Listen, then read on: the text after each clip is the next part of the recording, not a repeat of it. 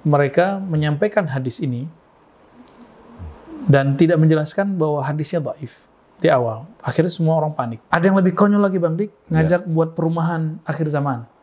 Sholat untuk apa Bang Dik? Untuk sorga atau untuk apa?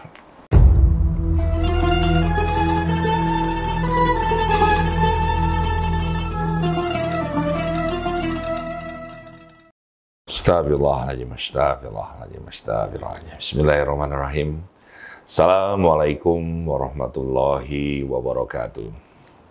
Assalamualaikum. Segala puji bagi Allah, Tuhan semesta alam. Beliaulah yang menciptakan sepanjang pandemi ini hampir lebih dari dua tahun. Hujan turun terus ya. Hujan di dalam Al-Quran dijelaskan adalah rahmat ya. Sebagai pelindung, sebagai obat. Tapi persoalannya kita yang mengaku orang beriman, apakah saat hujan turun kita berdoa, bermunajat, paling tidak mohon ampun kepada Allah agar senantiasa kita bisa menjadi para kekasihnya. Salam serta salawat juga kita panjatkan pada Nabi besar kita Nabi Muhammad SAW beserta keluarga dan para sahabatnya. Insya Allah ya, kita bisa meneladani beliau.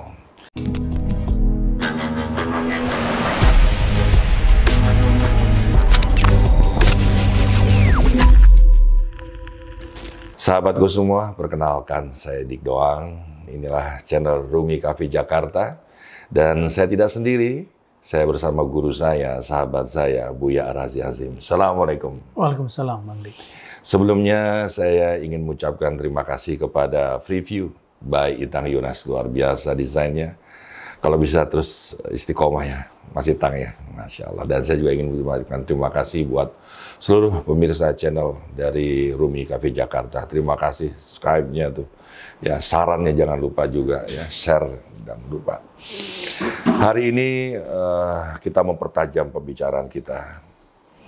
Kita pernah membicarakan ini Bu ya, tentang Dazal, tentang Imam Ahmadi, tentang air tanda-tanda air zaman, tentang Nabi Isa, tentang alam barzah. Sekarang ini kita tentang padang masyar. Ya, ini penting sekali. Silakan Anda menyiapkan segala sesuatunya agar Anda bisa lebih khusyuk mendengar ini. Mungkin ada secangkir kopi di hadapan Anda. Buya, katanya nih nanti ada dukhan. Saya baru dengar nih Buya hari ini. Hmm. Dukhan itu apa? Ya. Agak aneh saya mendengarnya dukhan ini. Silakan Buya di, ya, dijelaskan tentang dukhan ini. Baik, bismillahirrahmanirrahim. Alhamdulillahirrahmanirrahim. Wassalatu wassalamu ala sayyidil awwalin, sayyidil akhirin, sayyidina Ahmad, sayyidina Muhammad, wa ala alihi wal mahdi khalifati wasallim. Benar ada Bang Dik, Mhm. dukhon itu ini kita lihat lagi di Quran surat 44 ya. Surat 44, surat. Ya. Ada 59 ayat dan kata dukhon muncul di ayat ke-10-nya. Hmm. Fartaqib yawma ta'ti sama bidukhonim mubin. Hmm. Maka fartaqib hati-hatilah. Hmm. Fertaqib juga diartikan mawaslah. Awas. Pada hari ta'ti sama datang atau terjadi pada langit apa yang terjadi bidukhonin kata bi di situ menunjukkan objeknya ada penekanan benar-benar ada dukhon dukhon itu kabut Kabut. kabut mubin yang sangat jelas. Seperti apa kabutnya Bu ya? Karena ini belum terjadi, jadi saya nggak bisa jelasin Bang Dik. Yang di situ dijelasin ya, mungkin. Mubin, cuma ada kata sifatnya mubin, sangat jelas. Ya, saking jelasnya, saking betul-betul menutupi alam, menutupi bumi. Yakhshan nasa, menutupi manusia. Mhm. Hadza adzabun alim. Inilah azab sebelum azab nanti di akhirat. Tapi urutannya Bu ya, apakah eh, kiamat dulu, peleburan dulu, kehancuran dulu, Oh enggak, atau setelah Dukhon dulu. Dukhon dulu. Jadi nanti ini ini riwayatnya memang tidak ditentukan karena riwayat mengenai kapan terjadi dukhon itu doif semua. Namun dukhon itu betul adanya. Kapan terjadinya? Kullu riwayatihi doifah. Ya, semua riwayatnya doif. Yang pasti di sini dikatakan bahwa fartaqib hati-hati saja. Eh, mungkin beberapa ahli tafsir mena- menerjemahkan dukhon itu masalah besar. Enggak, kita nggak usah menerjemahkan sesuatu yang nggak perlu diterjemahkan jauh. Yes. tidak perlu dalam bahasa kita disebut takwil. Mhm. Ini cukup ditafsirkan. Mhm. Tafsir itu menjelaskan yang tersurat, Mhm. kalau takwil menjelaskan yang tersirat. Mhm. Nah, jadi ini terjadi apakah sebelum Dajjal, apakah setelah Dajjal, apakah sebelum Ya'juj Ma'juj atau Mhm. setelah Ya'juj Ma'juj. Karena yang pertama muncul itu Mhm. Dajjal. Mhm. Bersamaan itu Al-Mahdi juga muncul. Mhm. Ya, mereka sebenarnya sudah ada, tapi Mhm. kemunculannya yang kemudian akan menjadi PR kita. Setelah itu Ya'juj Ma'juj, ya barangkali Dukhon. Atau Dukhon lebih dahulu, wallahu alam, karena urutan ini tidak dinaskan oleh Nabi dengan riwayat yang sahih. Maka riwayat-riwayatnya kita tidak bisa menggunakannya. Yang dulu ada satu riwayat, riwayat Abu Syekh, ya, Mhm. eh, sempat ramai dua tahun lalu, sudahlah kita kena pandemi, Mhm. beberapa ustadz yang menurut saya tidak sportif ya, Hmm. eh, mereka menyampaikan hadis ini dan tidak menjelaskan bahwa hadisnya dhaif di awal. Akhirnya semua orang panik menjelang 15 Ramadan. Karena di hadis itu disebutkan 15 Ramadan, pertengahan Ramadan. Ketika salah satu mereka sadar, mereka tidak tidak minta maaf bahwa hadis ini dhaif. Jadi ada satu dari mereka yang sadar bahwa hadis ini dhaif tapi Ya. tidak minta maaf. Dia sudah membuat ketegangan di kalangan umat tapi Ya, dia tidak satupun minta maaf. Malah membuat kepanikan baru. Mengajak semua orang untuk eh, menyimpan eh, Ya. pangan ya. Bahkan ada yang konyol sekali mengajak eh, beberapa orang untuk membeli emas, Hmm. investasi emas. Ada yang lebih konyol lagi Bang Dik, ngajak buat perumahan akhir zaman. Iya, iya, iya, iya, iya. itu iya. semua kekonyolan-kekonyolan dalam beragama, dalam bab akhir zaman dan saya mengingatkan diri saya sendiri dan kita semua, mohon maaf saya tidak bermaksud menyinggung siapa pun, tapi nasihat untuk kita semua. Ini akhir zaman. Ya. Semua hal tentang akhir zaman hanya lewat dalil dalil yang sahih. Tidak boleh melalui ungkapan-ungkapan atau cocok logi yang Apalagi mimpi-mimpi. Apalagi mimpi-mimpi seseorang yang tinggal di negeri mana kita nggak jelas ya. Sahabat kita pernah ya tertipu juga ada film 2012 ya. Kita panik semuanya. Kata suku Inka akan terjadi kiamat. Hmm. Padahal kita mengimani kedatangan Rasulullah, kita harus mendengar apa pun yang dia ucapkan. Dia ditanya oleh malaikat Jibril, tidak menjawab ketika ditanya bab tentang kiamat ya Bu ya. Ya. Terus haruskah kita mendengar pendapat selain kekasih Allah itu? Dan saya ingin lanjutkan kepada Buya tentang pertanyaan ini Buya. Apakah Dukhon itu masa itu dibangkitkan orang-orang atau gimana? Bu? Manusia masih ada biasa. Hah? Masih ada. Dari itu nanti itu dia masih hidup. Iya masih ada. Tapi jangankan Mhm. dukhon ini, baru virus, semua orang sudah merasa tersiksa. Adabun alim, begitu dalam riwayat dalam, dalam Al-Quran ya. Kalau boleh kita sebut dukhon ini semacam bencana alam terhebat di, di bumi. Oh, jangan-jangan Dukhon ini bisa berhari-hari, berbulan-bulan. Bukan jangan-jangan, emang dia berlama. Yakshan nasa, dia akan meliputi manusia dalam beberapa waktu. Oh, ya Allah. Ya. Jadi, eh, tapi tenang Bang Dik. Hmm. Bumi ini memang di- diciptakan Allah untuk tempat bala bencana. Ibnu Athaillah sangat santai sekali mengatakan, jangan kamu sesalkan dunia ini begini. Emang dunia ini tempat kerusakan, ini rusak-rusak aja. Ya. Kita jalani aja, nanti kerusakan apa nanti virus apalagi yang datang. Ini tempat virus. Yang nggak ada virus itu surga. Atau daulah berdiri bersama Al-Imam Al-Mahdi tidak ada virus. Oke, Selama 9 tahun, insya Allah. bab Dukhon dah jelas ya, sahabat semua ya. Akan ada penjelasannya juga sudah ada di Al-Quran. Nah, selanjutnya Buya, eh, saat misalkan sudah terjadi kiamat Buya, ini yang dibangkitkan nih ruhnya atau gimana Buya? Itu kan ada di surah Al-Qiyamah, Bang Dik. Mhm. Ya, Bang Dik kalau lihat ya, surat Al-Qiyamah, Mhm. Jelas sekali bahwa Allah bersumpah dengan hari kiamat. Ya. La uqsimu biyaumil qiyamah. Aku bersumpah dengan hari kiamat. Mhm. Dan di situ dijelaskan penolakan orang-orang yang mulhidin, orang-orang yang ingkar kepada hari kiamat. Mereka mempertanyakan, kok bisa manusia yang sudah mati hidup lagi? Mhm. Hidup lagi. Hidup Nih, nih, hidup lagi. Berarti jasad kan kelihatan nampak. Hmm. Jadi yang hidup nih tubuh ruhnya, jasad atau ada Maka dijawab hayal? oleh Allah SWT di situ Hidup bahwa akan hidup lagi dengan fisiknya, tapi dia bukan dengan tubuh yang ini. Ketika tubuh hancur, maka tersisalah tulang ekor. Nanti Allah ciptakan lagi dari situ tubuh yang baru. Ini yang dibilang semua usianya 18 tahun ini. Bukan 19 tahun, Berapa? 32 tahun lebih 32 tahun. sekitar itu. Nah, jadi ketika nanti terjadi hari kiamat, oleh kebangkitan, kebangkitan dulu namanya. Jadi hari kiamat itu sebelum masuk ke sana Bang Dik, disebut dalam banyak ayat dengan istilah yang beragam. Al-Ghasyiyah, Ad-Dukhan, kemudian Al-Qari'ah, ada lagi Az-Zil, Az-Zalzalah, ada lagi sebutannya Al-Qiyamah. Ya. Itu sebutan-sebutan untuk hari kiamat. Nah, dari sebutan-sebutan itu intinya adalah tentang kebangkitan dan dalam surah Al-Qiyamah dijelaskan banyak orang mengira masa sih tubuh yang sudah hancur kemudian dihidupkan lagi. Dijawab, jangankan menciptakan dari yang ada. Kamu dulu belum ada dijadikan ada. Jadi Allah sudah bermain logik. Iya, iya. Bahasa Masuk Arabnya mantik ya.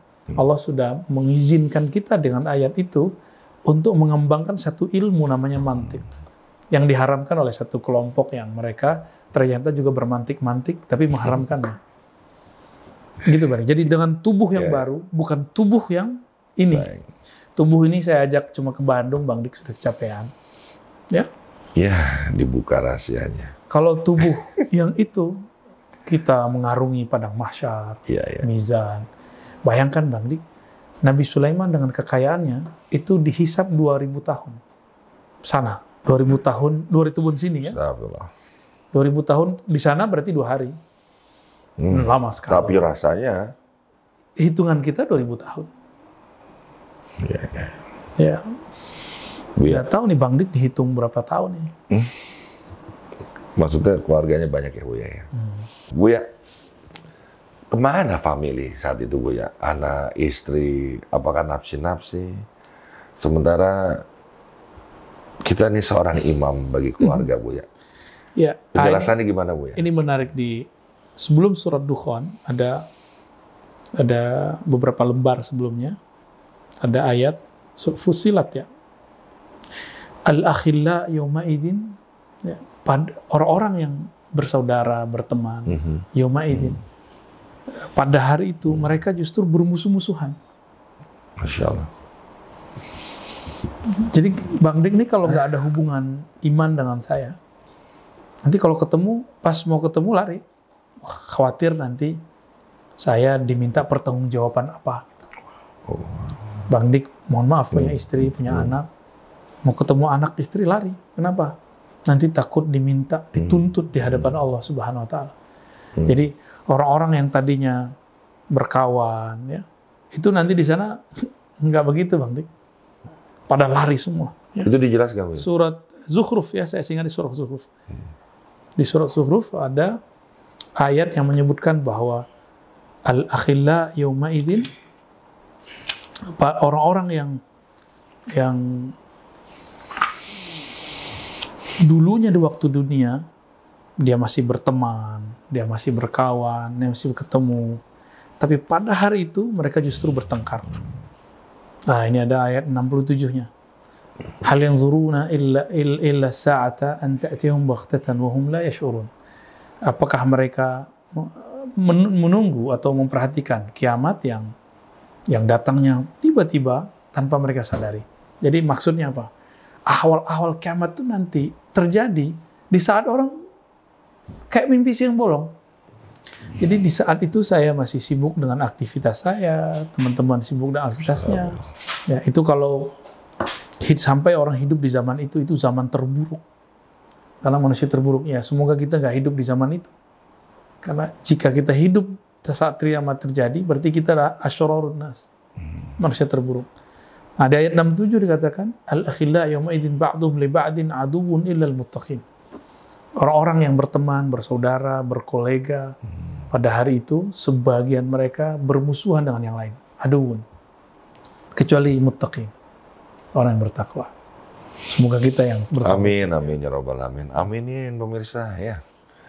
Saya ini pernah mendengar ya bahwa kiamat itu kira-kira ya, datangnya subuh hari atau saat tahajud, di mana maling baru saja mengambil barang orang yang bukan haknya.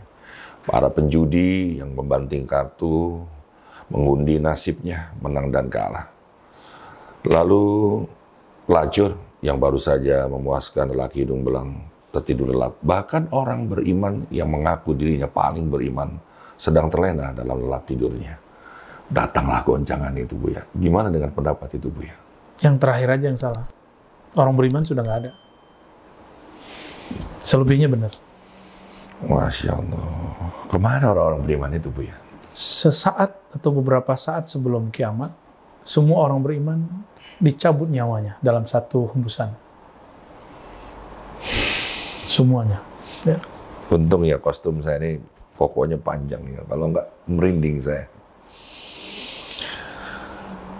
Jadi setelah Ya'juj Ma'juj datang, Mhm. jadi Dajjal keluar, mati, Dajjalnya dibunuh oleh Sayyidina Isa dengan perintah Sayyidina Al-Mahdi. Jadi Al-Mahdi lah yang merintahkan Nabi Isa sebenarnya. Lalu terjadilah daulah, Mhm. daulah Al-Mahdi, daulah khilafah. Alamin haji nubuah, Mhm. khilafah yang berdasarkan manhaj kenabian. Di saat itu nanti kita semua akan beribadah persis seperti sahabat-sahabat Nabi dulu beribadah. Di saat itu tidak ada lagi virus, tidak ada lagi orang tengkar dengan tetangga. Semua orang akan jadi kekasih-kekasih Allah. Namun ada yang kekasih yang spesial, ada yang umum.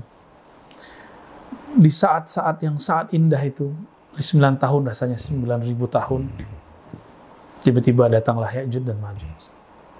Nah, di saat itulah Ya'juj Ma'juj itu ada yang kecil bang, ada yang besar, ada yang sebesar pohon apa setinggi pohon kelapa.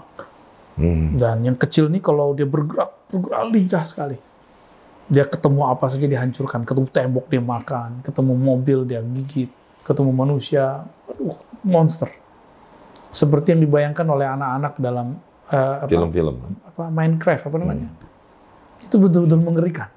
Sangat mengerikan. Dan pejuang-pejuang yang dulu bersama dengan Al-Imam Al-Mahdi itu bersama lagi. Hmm. Sampai kemudian setelah berapa lama dunia ini sudah hancur semua. Al-Imam Mahdi dan Nabi Isa naik ke atas Mhm. satu gunung. Apakah itu gunung Uhud atau gunung apa? Saya belum memastikan riwayatnya. Beliau berdoa, lalu turunlah di situ bantuan dari Allah Subhanahu wa taala menghancurkan semua Ya'juj dan Ma'juj. Setelah itu hidup hanya beberapa saat, tiba-tiba ada angin dari satu arah, itu angin adalah nafasnya Sayyidina Israel. Nafasnya bang. Karena Sayyidina Israel itu kan banyak, bukan satu. Itu banyak. Setiap kita punya Israelnya. Hmm. Yang satu itu Sayyidina Jibril. Oh gitu ya. Sayyidina Mikael. Tapi dia banyak bentuk perwajahannya. Perwajahannya akan beda-beda masing-masing orang. Dia cukup menghembus. Semua orang beriman meninggal dengan kelembutan. Tidak ada yang suul khatimah. Karena semua mereka yang ada saat itu, itu pejuang-pejuang yang melawan Ya'juj Ma'juj. Yang dulunya juga berjuang melawan Dajjal. Setelah itu baru berdiri daulah syaitaniyah. Daulah iblis yang tadi Bang Dik cerita. Jadi lafaz yang terakhir itu yang di skip. Selebihnya itu benar. Bahkan lebih ganas dari yang kita bayangkan. Lebih brutal dari yang kita pikirkan. Dan di saat itu Bang Dik, Hmm. garis pembatas kita dan alam jin sudah hilang. Nanti setelah Ya'juj Ma'juj itu. Sudah nggak ada. Ya, dengan turunnya Ya'juj Ma'juj sudah jin apa semuanya kelihatan seperti fisiknya. Karena sandi-sandi yang dulu dipasang oleh Sayyidina Syith alaihi salam itu kemudian robek semua. Maka jin-jin itu muncul semua. Syaitan-syaitan terlihat seperti kita kelihatan sekarang. Ya, sekarang kan masih dipagar oleh doa-doa Sayyidina Syith. Bingung kan kita mau nanya apa lagi ya. Sekarang aja saya udah ngeliat nih antara orang yang ketuhanan sama kesetanan hampir sama nih kadang-kadang ya. Kita yang pernah berhaji dan pernah berumroh, pasti kita ke Padang Arafah ya. Tema besar kita pada kali ini adalah tentang Padang Mahsyar. Padang Masyar itu Bu ya, apakah di Arafah atau itu miniatur sebenarnya? Hmm. Sesuai namanya Arafah, Hmm. yaitu mengenal. Mengenal. Ya, Jadi tempat mengenal. Dalam riwayat-riwayat Israeliat kita mendapatkan bahwa itu adalah tempat pertemuan njit kita, kakek kita Sayyidina Adam dan Sayyidatuna Hawa. hmm, Nanti ketika manusia mati semua, Hmm. kiamat, ada kebangkitan, dua, dua kebangkitan Bang Dik. hmm, satu. Karena dalam riwayat yang kita dapat dan hak Al-Quran bahwa malaikat peniup trompet sur, namanya siapa? Surafil. Israfil, meniup dua kali. Yang pertama, Tiupan pertama, maka terjadilah kiamat. Bahkan di riwayat yang lain tiga kali, Bang Dik. hmm, Maka muncullah kemudian eh, kekacauan alam semesta, al-infitor, terjadi benturan planet dengan planet. Tadi mau matahari hancur apa terserah. ini hancur semuanya nih Bu Nanti ya. bukan matahari yang itu lagi. Bukan bumi aja yang hancur. Semua. Semuanya berbenturan. Lalu Allah ciptakan lagi bumi yang bukan bumi ini. Tapi masih bahannya dari yang hancur ini. Lalu bangkitlah mereka semua. Dan mereka harus berkumpul bukan di Padang Arafah. Bukan di Arafah ya. Bukan di Padang Arafah. Nanti mereka akan berkumpul di mana dulu para nabi berkumpul bersaf-saf di belakang Sayyidina Muhammad SAW. Di mana itu? Di mana Bu ya? Biar kita bisa pesan dulu tanahnya sana. Waktu Nabi Muhammad menjadi imam, mengimami semua nabi di mana? Di Aras, eh di Ak, ya kan? Al-Quds. Al-Quds. Jadi bukan di Padang Arafah. Di Al-Quds di Palestina. Hmm. Berkumpul di situ. Semuanya akan dikumpul di sana. Ya Allah, pantesan tanah itu menjadi rebutan sekarang ya Bu ya. Jadi bukan di Arafah. Arafah itu pertemuan. Ya, ya, Ini harus saya luruskan. Nanti pertemuannya di Al-Quds. Semuanya berkumpul. Iya. Masalahnya kan nggak ada GPS, Bang Dik. Nah, saat itu ya. Ya kan sudah ke- ini sudah tubuh baru. Maka orang-orang yang tidak mempunyai makrifat keimanan dalam kolbunya, dia akan sulit mengakses alam itu untuk datang ke tempat itu Al-Quds. Oh, iya. Lama sekali. Kalau sudah sampai di Al-Quds, di mana dulu Nabi Yuna Muhammad SAW naik, mereka akan naik ke alam lain. Oh, iya, iya. Maka adalah hari mahsyar kedua. Ditiup lagi yang kedua. Kira-kira begitu penjelasannya. Muncullah Gitu. padang mahsyar yang kedua, buminya bukan bumi yang ini lagi, tapi bumi yang baru. Pijakan yang baru ya. Ah, yang ini mahsyar pertama masih biasa, sedangkan yang yang kedua ini di situ ada hisab, mizan, semua semua apa amal kita dipertanggungjawabkan, diperiksa di sana. Nanti baru ketemu sirat, baru ujungnya surga dan neraka. Buya pernah ke Aqsa kan? Alhamdulillah.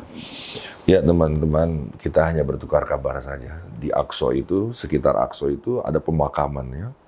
Pemakamannya ini dari berbagai agama ya. Betul. Karena diyakini, ya seperti yang Buya katakan, itu pijakan kita untuk menuju alam lain. Hmm. Makanya jangan heran sampai kiamat nanti ini Aqsa akan terus diperbutkan ya.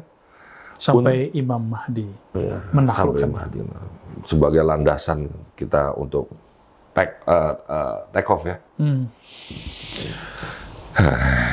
Buya, katanya apa pun yang kita lakukan ini, yang tersembunyi maupun yang terang-terangan, terutama maksiat-maksiat, ini akan diputar kayak layaknya layar tancap nih Buya. Benar atau hanya Betul. Ditanya semuanya ditanya di akhir surat. terus yang nonton keluarga ikut nonton Buya? Semuanya Bang. Dik. Makanya kita selalu berdoa, Mhm. Allah masturna bisitrikal jamil. Ya Allah, tutuplah keburukan kami Mhm. dengan keindahan sifat-sifatmu. Hanya itu yang bisa menghilangkan keburukan-keburukan kita. Mulai dari ujung rambut sampai ujung kaki ada ada sesuatu yang nggak beres dalam diri kita. Berpikir yang jorok, berpikir yang negatif, Ustaz. membicarakan orang dengan keburukan. Ya, semuanya lah. Mulai dari ujung rambut sampai ujung kaki. Maka hanya keindahan sifatnya yang bisa menutupi itu. Jadi kalau sudah keindahan sifat Allah yang ada pada diri kita, apalagi yang mau dihisap oleh malaikat? Ya, Allah akan eh, mereka akan menghisap keindahannya, bingung mereka. Wa in ta'uddu ni'matallah la tuhsuha. Kalau engkau eh, apa menghitung nikmat Allah nggak akan sanggup. Mereka nyerah. Allah lah yang langsung, langsung yang menyelamatkan mereka. Semua Bang Dik ini baju Bang Dik ini dihisap semua. Duh, sepak mau nih habis ini nih. Jamnya, ya. jam itu dihisap tuh Bang Dik. Jadi Sarung, kopiah, kacamata. Oh, Semua. tumben kacamatanya ada kacanya. iya Bu ya. Semua Semua di yang saya makan, yang saya minum. Jadi orang kaya lama banget dong Bu ya di. Lama. Kalau hitungan-hitungan formal lama sekali. Kalau nggak punya orang dalam Bang Dik, nggak punya orang yang memberikan syafaat kepada kita, kita lama sekali di, di- ditangguhkan urusannya. Bang Dik pernah di- ditahan di imigrasi? Pernah. Cuma gara-gara ada bawa anak didik namanya Muhammad Iqbal, salah satu nama yang sama dengan pembom gitu, teroris. Oke. Lama sekali. ribet nggak? Cuma nama. Bukan lama Bu ya. Lama. Rasanya lama, tersiksa nggak? Banget. Gimana dengan imigrasi Padang Mahsyar? Lebih lama lagi. Eh, ditanya-tanya, dicuekin. Ternyata siksaan yang paling dahsyat itu dicuekin, Bang. Iya iya nggak ditanya, didiemin. Nanti begitu. Iya iya. iya. Makanya dalam Al-Quran, Inna Allah la yanzuru ila salasa. Dalam hadis ya. Allah tidak akan memperhatikan tiga golongan. Intinya mereka sombong semua itu. Sombong, pengkhianat. Tapi beberapa orang sekarang terus eh, apa, mereka salah paham dengan hadis itu dikira penampilan fisik. Allah nggak merhatiin orang sombong, para pengkhianat. Nah, orang-orang ini ketika nanti mereka dikumpulkan di padang mahsyar, mereka dicuekin Allah Subhanahu wa taala. Nggak dipandang. Waktu Ibn Malik al-Asyai 40 hari Nabi pulang dari perperangan. Itu tidak dipandang oleh Nabi. Karena dia pulang minta izin, tidak balik berjihad. Semua orang yang minta izin, yang yang tidak datang, kemudian buat alasan, saya tidak jihad Rasulullah karena saya sakit, saya begini, saya begitu. Semuanya mendatangkan cerita palsu. Tapi Ibnu Malik diam. Wahai Rasulullah, aku tidak jihad tapi tidak punya alasan. Kata Nabi, tunggu hukummu dari Allah. Tunggu keputusanmu dari Allah. Kalau benar yang engkau katakan, ya kita tunggu keputusannya. 40 hari, 40 malam, dia dipisahkan dari istrinya, tidak disapa oleh kawannya, tidak diperhatikan oleh Rasulullah SAW. Dan dia disiksa dengan perasaan dan yang lebih dahsyat. Alhamdulillah Al-Asyai memilih disiksa di dunia. Walanudhiqannahum. Ya, kami sungguh akan me- merasakan, memberikan rasa eh, kepada mereka azab yang adna sebelum ada azab yang lebih besar. Azab yang sedikit, itu sedikit. Jadi azab kita di dunia bang, itu menggantikan azab di sana. Maka bang, kalau ada perasaan diuji sama guru, dicuekin teman, atau polemik keluarga, membuat kita gundah, itu adalah siksaan di bumi. Terima aja, ridhoi saja, nanti Allah akan ganti dengan selamat dari azab di sana. Wallahu a'lam. Sebenarnya channel Rumi Cafe Jakarta, saya ingin nangis ya. Tapi dibilang oleh guru saya, Buya, jangan nangis. Karena mungkin air mata saya yang kali ini adalah air mata yang berkualitas ya. Air mata penyesalan, kebodohan. Air mata yang kelak akan menjadi kristal yang indah yang di padang masar nanti mungkin saya di tempat yang begitu terang benderang saya dapatnya kegelapan yang pekat ya. Eh, Buya, kita akan sholat ya Buya. Ya, sholat itu apakah juga bisa menjadi penyelamat akan hal-hal ini nantinya Buya? Karena gini nih Buya, Buya pernah dengar cerita ini kan? Yang mana? Apabila mana nanti kita di akhirat kita akan berjalan di jalan yang luas jaraknya dan panjangnya dua kali bumi.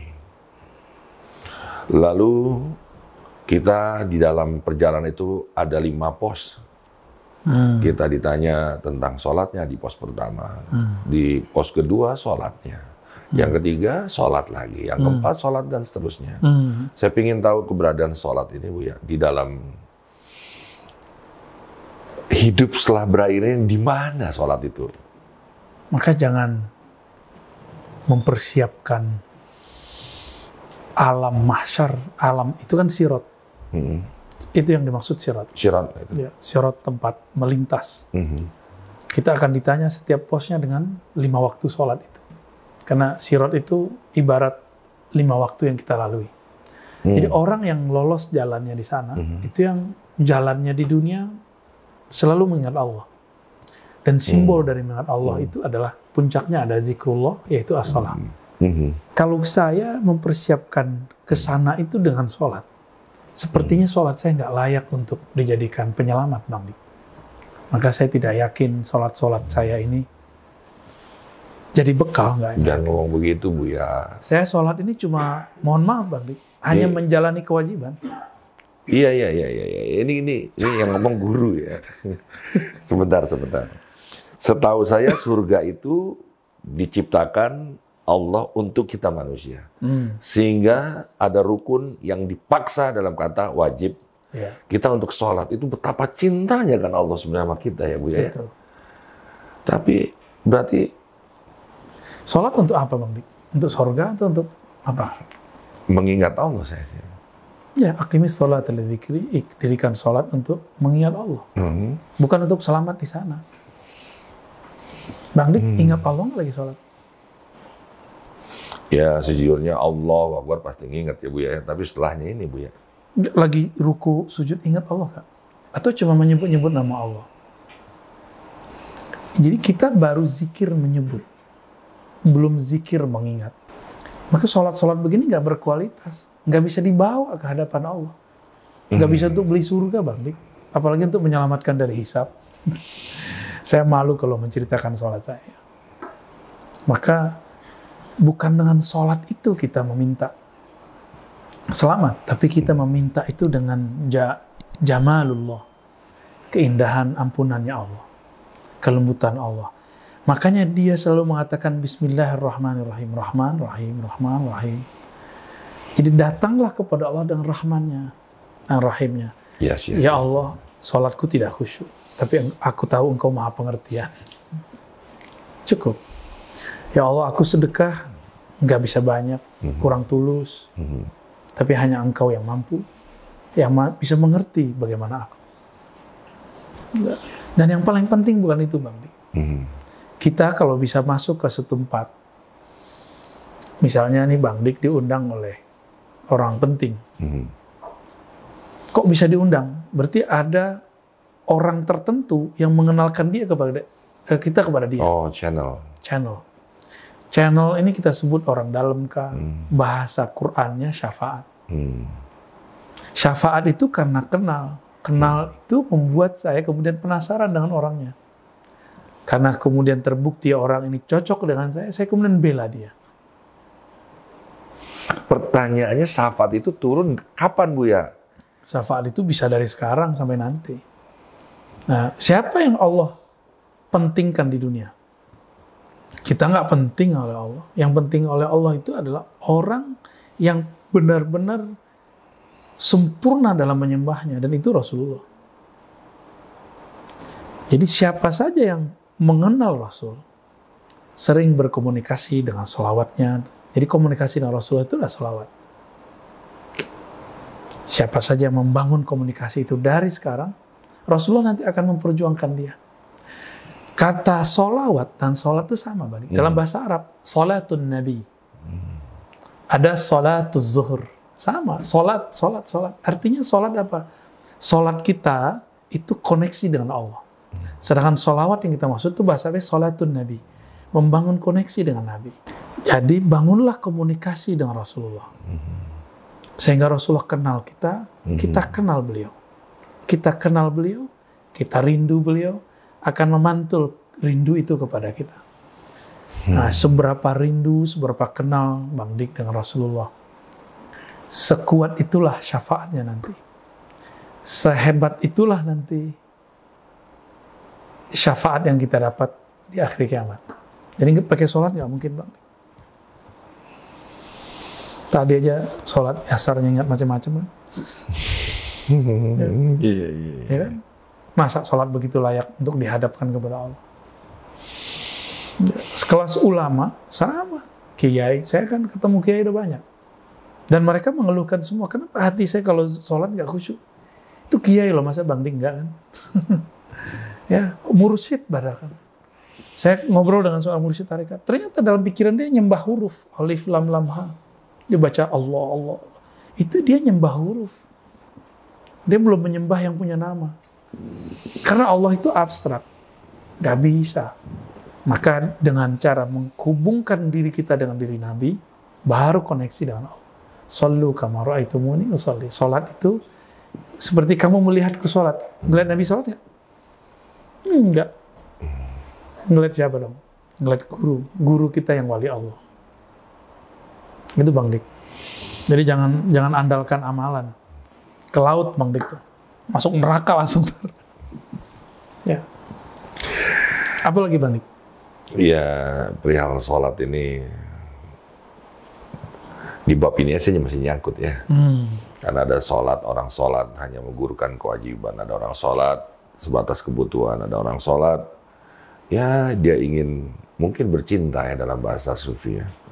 Tapi kalau saya ini sholat nih Bu ya, baru sebatas bagaimana saya mencari perhatian kepada yang maha pencinta agar saya dicintai Allah.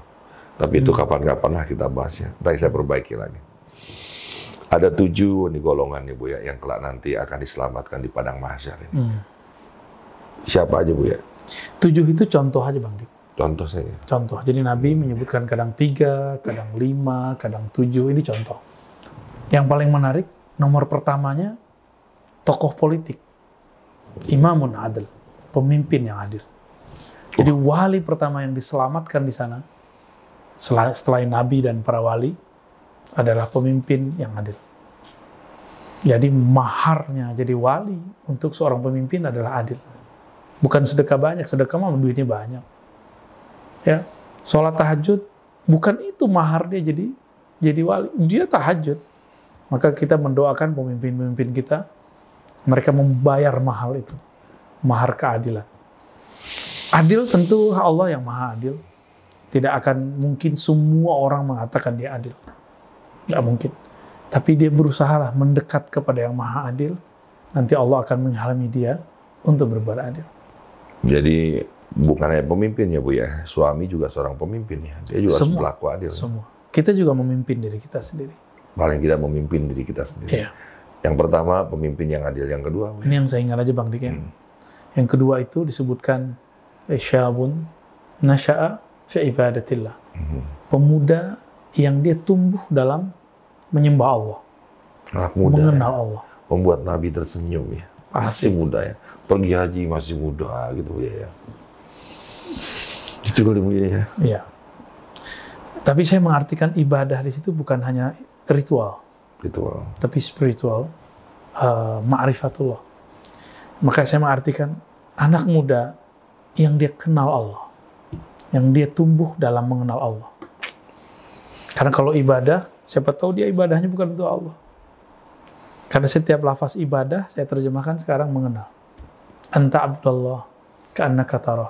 Engkau men- mengenalnya seakan engkau melihatnya. Bukan engkau menyembahnya seakan engkau mau. Sulit, sulit untuk membayangkan kita nyembah lalu melihat. Sulit. Kenali dia seakan-akan engkau melihatnya, memandangnya. Itu anak muda. ya. Yang ketiga yang Ibu ya ingat. Yang ketiga ada eh, seseorang yang dia diajak melakukan perbuatan tidak senonoh, Dia menolak. Su- ya. sudah sudah ham- sudah lepas semua pakaiannya barangkali, tapi tiba-tiba Ah, Ustaz. dia teringat Allah dan dia kemudian berusaha melepasnya. Ini bukan berarti sekali langsung begitu, bukan Bang Dik. Mungkin dia sudah melakukan berkali-kali, Hmm. sudah melakukan kemaksian itu berkali-kali, tapi di satu masa tiba-tiba hatinya menjerit dan merasakan takut dan dia menghindar. Itu juga termasuk. Ya, itu juga Allah. termasuk. Oh, keren, keren. Ya, Masya jadi siapa pun yang pernah bermaksiat nggak usah khawatir. Allah Maha Pengampun kok. Tinggal kamu mau datang kepada Allah dengan dengan rasa hina dina itu. Ya. Saya masih ingat kata beliau, nih, kata guru saya nih. Maksiatnya orang yang bermaksiat adalah Putus asa. dia putus asa atas rahmatnya Allah. Ya. Hmm. Yang keempat, ya. Yang keempat, orang yang bersedekah.